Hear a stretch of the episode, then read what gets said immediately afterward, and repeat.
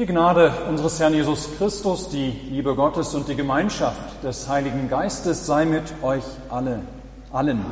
Amen. Gottes Wort, das dieser Predigt heute zugrunde liegt, ist aufgeschrieben im Brief des Paulus an die Galater im fünften und sechsten Kapitel. Wenn wir im Geist leben, so lasst uns auch im Geist wandeln. Lasst uns nicht nach eitler Ehre trachten, einander nicht herausfordern und beneiden. Brüder und Schwestern, wenn ein Mensch etwa von einer Verfehlung ereilt wird, so helft ihm wieder zurecht mit sanftmütigem Geist, ihr, die ihr geistlich seid. Und sieh auf dich selbst, dass du nicht auch versucht werdest. Ein jeder trage des anderen Last, so werdet ihr das Gesetz Christi erfüllen. Denn wenn jemand meint, er sei etwas, obwohl er doch nichts ist, der betrügt sich selbst. Ein jeder aber prüfe sein eigenes Werk, und dann wird er seinen Ruhm bei sich selbst haben und nicht gegenüber einem anderen. Denn ein jeder wird seine eigene Last tragen. Wer aber unterrichtet wird im Wort, der gebe dem, der ihn unterrichtet, Anteil an allen Gütern. Irrt euch nicht, Gott lässt sich nicht spotten, denn was, was der Mensch sät, das wird er ernten.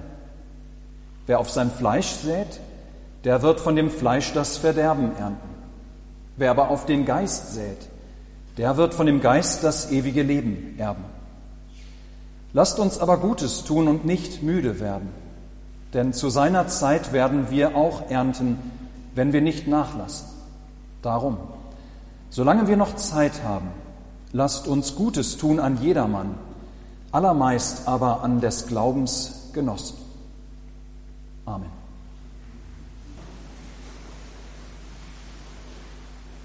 Liebe Gemeinde, das kennt ihr gewiss auch. Anspruch und Wirklichkeit, die klaffen manchmal ganz schön weit auseinander. Wunsch und Realität, ja dazwischen gibt es manchmal einen ganz schön großen Unterschied. Es gibt so ein lustiges Meme, das könnt ihr nicht sehen, ich versuche das deswegen ein bisschen zu erklären. Hier steht oben Pfarrer und dann sind da vier Bilder und hier ist so ein Bild von einer von einer Messe, die gerade zelebriert wird. Und da steht, was ich meine, ich tue. Oder, genau, das Bild, was ich habe vom Pfarrer. Hier steht, hier ist zu sehen ein Bild, wo ein Mensch auf einer Hängematte liegt. Da steht drunter dann, was meine Freunde denken, ich tue. Dann ist hier ein Pfarrer, der eine ältere Dame im Krankenhaus besucht, ihr das Abendmahl reicht. Da steht drunter dann, was meine Mutter denkt, ich mache. Und hier ist zu sehen auf dem letzten Bild ein Schreibtisch voller Papiere, ein Pfarrer, der da am Schreibtisch sitzt und völlig überfordert ist von den ganzen Papierkram. Und da steht, was ich eigentlich tue oder womit ich mich eigentlich beschäftige. Dieses Meme verdeutlicht sehr schön, dass auch in der Kirche manchmal Anspruch und Wirklichkeit ganz schön weit auseinandergehen. Da hat man vielleicht den Anspruch, oder die Vorstellung, der Pfarrer hält vor allem Gottesdienste, in Wirklichkeit aber ist da sehr viel Bürokratie. Vielleicht haben die Gemeindeglieder die Vorstellung von dem Pfarrer, der vor allem ähm, sich kümmert um die einzelnen Menschen, um die Einsamen, die Alten und so weiter. Dabei ist der Pfarrer vielleicht gerade in der Hängematte liegend. Auch in der Kirche gibt es durchaus Diskrepanzen zwischen Anspruch und Wirklichkeit. Da habe ich also ein ganz bestimmtes Bild vom Pfarrerberuf vor Augen, aber dieses Bild, was ich habe, das deckt sich vielleicht gar nicht mit der Realität, gar nicht mit der Wirklichkeit. Und da ist es immer wieder gut, dass wir unsere Bilder überprüfen an der Wirklichkeit, an der Realität, damit wir nicht etwa frustriert sind, weil diese Diskrepanzen ganz einfach zu groß sind. In meinem Fall ist die Antwort relativ einfach. Es ist tatsächlich so, dass Verwaltung und Bürokratie heutzutage zum Pfarrberuf ganz einfach dazugehören. Es ist nicht einfach nur noch alles heiliges Handeln, was wir machen, aber auch das Liegen in der Hängematte gehört tatsächlich dazu. Der Pfarrer ist nicht immer nur von einem Krankenbett ins nächste Altenheim unterwegs. Klar, es gibt immer wieder Optimierungsbedarf, immer wieder muss an der Gewichtungsschraube gestellt werden. Aber im Großen und Ganzen passt das. Da machen wir jetzt mal einen Schnitt und jetzt bitte ich euch einmal zu überlegen, was für ein Bild, wir haben jetzt über das Bild vom Pfarrer gesprochen, was für ein Bild macht ihr euch eigentlich von eurer Kirchengemeinde? Ja, wenn du an unsere Christuskirchengemeinde denkst, was für ein Bild schwebt dir da vor? Stell dir vor, auf diesem Ausdruck hier wird nicht stehen Pfarrer, sondern meine Gemeinde was für ein Bild kommt dir da am ehesten in den Sinn?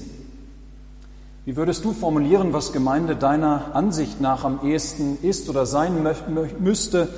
Was für Bilder würdest du vielleicht in der Suchmaschine im Internet raussuchen, die diesem Bild am ehesten entsprechen? Vielleicht ist Gemeinde für dich in erster Linie der Ort, an dem du für dich das bekommst, was du brauchst für dein eigenes spirituelles Leben. Vielleicht ist Gemeinde auch für dich eher der Ort, wo du Gleichgesinnte treffen kannst, um dich mit ihnen auszutauschen über gemeinsame Interessen. Vielleicht ist die Gemeinde für dich vor allem der Ort, wo du dich ehrenamtlich einbringen kannst, zum Wohl deiner Mitmenschen. So wie andere vielleicht in Vereinen unterwegs sind, bringst du dich in der Kirchengemeinde Vielleicht ist die Gemeinde auch der Ort, wo du dich in der Musik einbringen kannst, wo du Musik machen kannst. Ja, was für ein Bild hast du von der Gemeinde, von unserer Gemeinde? Woran denkst du, wenn du an unsere Christuskirchengemeinde denkst? Die Bibel kennt für das, was wir Gemeinde nennen und Kirche, ganz verschiedene Bilder. Und gerade der Apostel Paulus, der ist sehr ideenreich, wenn es geht darum, die Gemeinden zu beschreiben. In unserem Abschnitt heute, dem Predigtabschnitt aus dem Galaterbrief, gebraucht Paulus auch ein Bild für Gemeinde und Kirche.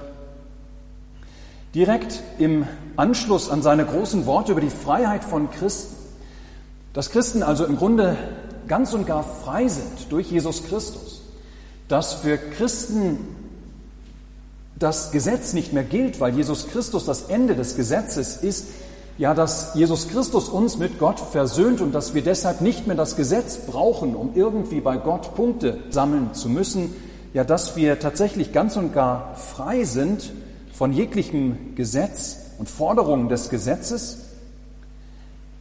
Aber dann führt Paulus aus, wir Christen, wir schränken diese unsere Freiheit dann wieder freiwillig ein. Wir schränken unsere eigene Freiheit ein, die wir eigentlich haben, zum Wohl unserer Nächsten, zum Wohl unserer Mitmenschen. Paulus sagt also, wir sind wunderbar frei, aber aus Liebe zu unserem Nächsten, aus Liebe zu unseren Mitmenschen schränken wir unsere eigene Freiheit wieder ein. Wenn es also meinem Nächsten dient, wenn es meinem Mitmenschen hilft, dann schränke ich meine eigene Freiheit aus Liebe zu meinen Mitmenschen gerne ein. Und so kommt er auf ein ganz bestimmtes Bild zu sprechen von dem, was Gemeinde auch ist. Ja, Rücksicht nehmen aufeinander. Innerhalb der Gemeinde Rücksicht nehmen auf den anderen. So sieht das Leben in einer christlichen Gemeinde aus, so Paulus. Das freiwillige Rücksicht nehmen aufeinander. Und das Bild, das Paulus dort vor Augen hat, das Bild, das hinter dem steht, was er dann ausführt, ist das Bild einer Familie. Durch Jesus Christus bilden wir als Gemeinde eine Familie. Als Gemeinde sind wir eine Familie.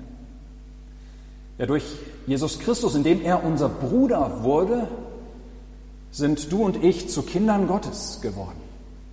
Hat Gott uns als seine Kinder angenommen, hat Gott uns als seine Kinder adoptiert, in seine Familie hineingenommen. Und nicht nur uns allein, sondern mit uns eben alle, die wir hier sehen, die auch hier mit uns sitzen und auch aufs Ganze gesehen ganz, ganz viele andere über Ländergrenzen hinaus und auch über Generationen und Epochen hinweg. Ja, eine große Familie sind wir, die Familie von Brüdern und Schwestern unter ihrem Herrn und Heiland Jesus Christus. Hier speziell in Wiesbaden natürlich sind wir eine lokal verfasste Familie, die Christuskirchengemeinde, wie wir uns nennen, wo Gott uns alle zusammengerufen hat. Ja, da sind wir eine kleine Familie von Brüdern und Schwestern, allesamt gleichermaßen Kinder des einen Vaters im Himmel durch Jesus Christus. Wie nun sieht das Leben in, der, in dieser Familie aus? Wie gestaltet sich der Alltag des Lebens als Familie? Ihr Lieben, Paulus zählt einiges auf. Das Leben in einer Familie und in der Familie, die sich Gemeinde nennt, ist erstens gekennzeichnet von gegenseitiger Fürsorge und Liebe. Ja, Familienglieder, Familienmitglieder können sich aufeinander verlassen. Sie sind verbunden miteinander, auch wenn wir einmal anderer Meinung sind. So wissen wir doch, dass wir zusammengehören, wissen wir doch, dass wir vereint sind in einer viel größeren Sache, dass wir verbunden sind unter dem einen Haupt Jesus Christus. Und das heißt, in einer Familie, da konkurriert man nicht gegeneinander. Da baut einer den anderen auf. Wir ziehen uns nicht gegenseitig herunter. Und wir gehören zusammen. Wir bilden gemeinsam eine Einheit, aus der wir uns auch nicht einfach ausklinken können, herauslösen können. Nein, wenn wir uns herauslösen aus unserer Familie, dann geht das immer nur unter Schmerzen. Dann tut das an beiden Seiten weh. Es ist ja sehr beliebt geworden, heutzutage zu sprechen, ich brauche die Kirche nicht. Ich kann auch ohne Kirche, ich kann auch ohne Gemeinde Christ sein. Aber ihr Lieben, eben gerade das geht nicht, wenn wir ernst nehmen, was Paulus hier schreibt. Wir sind nicht alleine für uns Christen, sondern Gott hat uns in eine Familie hineingenommen, in seine Familie hineingenommen, in der wir Brüder und Schwestern haben. Wir sind keine Einzelkinder.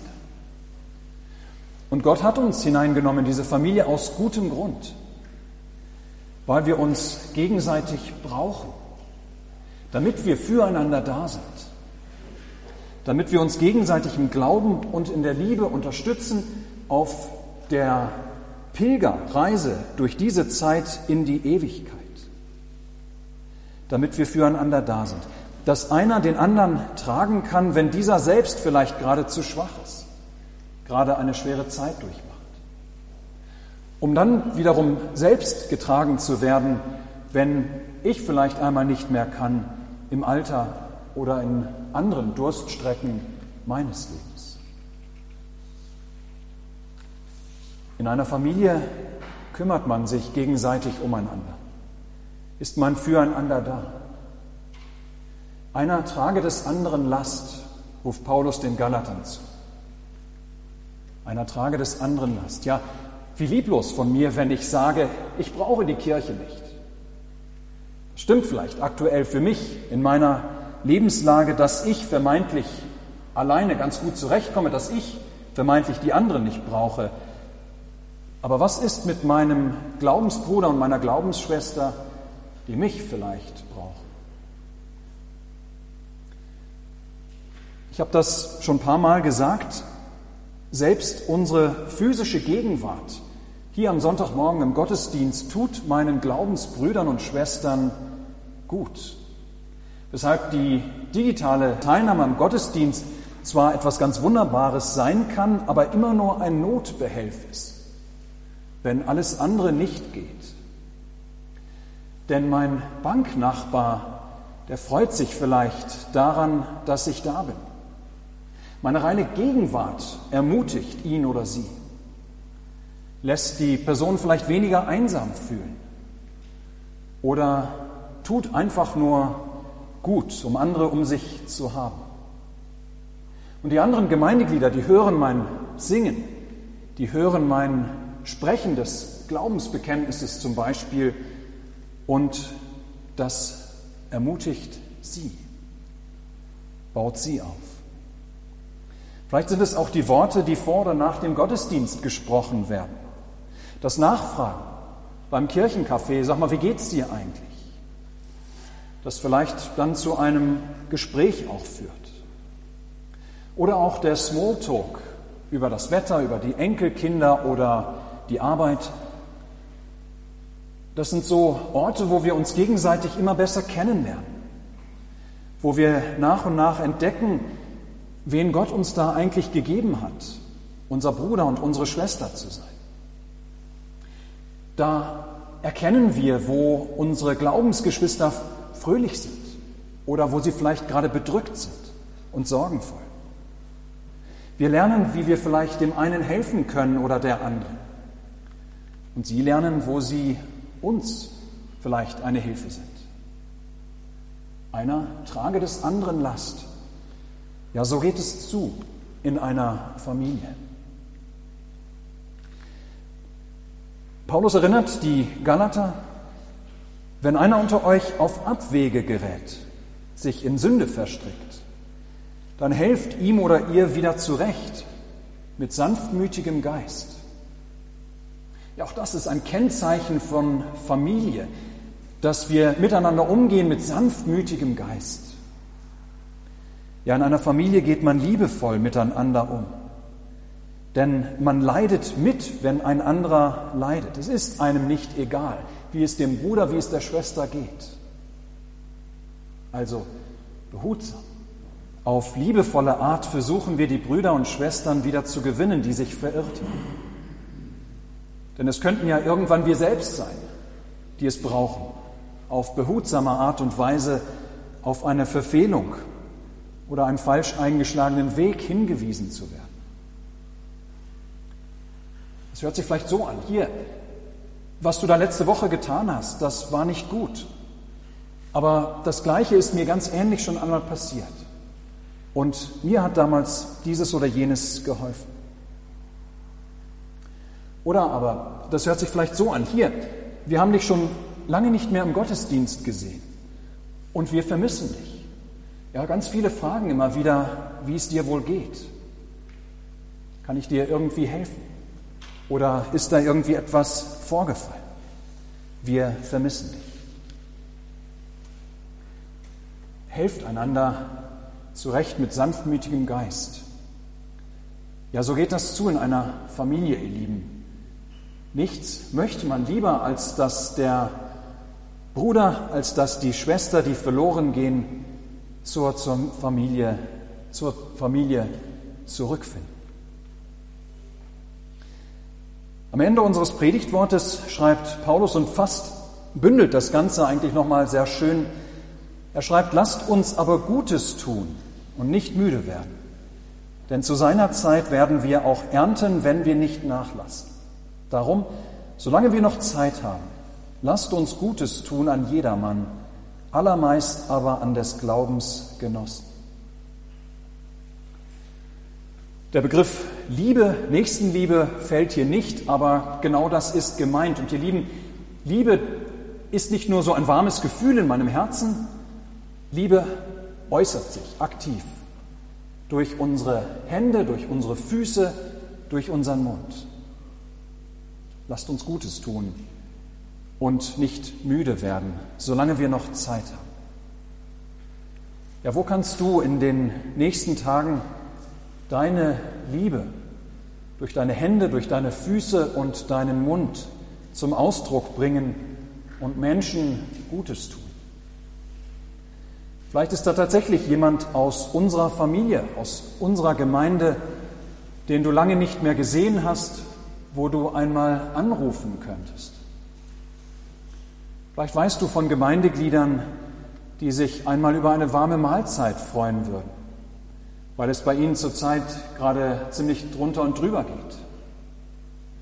Oder um ihnen ganz einfach einmal so eine kleine Freude zu bereiten. Vielleicht fallen dir auch Gemeindeglieder ein, die, was weiß ich, eine Mitfahrgelegenheit zur Kirche am Sonntag gut gebrauchen können. oder eine Fahrt unter der Woche zum Arzt oder zum Einkaufen. Das einfach nur ein paar Beispiele dafür, wie wir innerhalb der Familie, die wir durch Christus sind, füreinander da sein können. Und ihr könnt gewiss noch an weitere Möglichkeiten der Hilfe und der Unterstützung denken. Auch gegenüber den Menschen da draußen, die vielleicht auch irgendwann zur Familie dazukommen könnten. Ja, ist nicht jeder Mensch da draußen außerhalb der Gemeinde ein Bruder, eine Schwester in Sve? Ich weiß nicht, was für ein Bild von Gemeinde du dir zu Beginn gemacht hast. Was für dich Kirche und Gemeinde ist. Und es gibt tatsächlich unterschiedliche Bilder, die auch alle wichtige Aspekte von Gemeinde und Kirche zum Ausdruck bringen. Möge Gott es jedenfalls schenken, dass wir das Bild, das er uns durch seinen Apostel heute vor Augen stellt, ja, dass wir dieses Bild immer wieder uns vor Augen führen lassen und dass wir dieses Bild in seinem Reichtum auch immer wieder nachgehen und entdecken.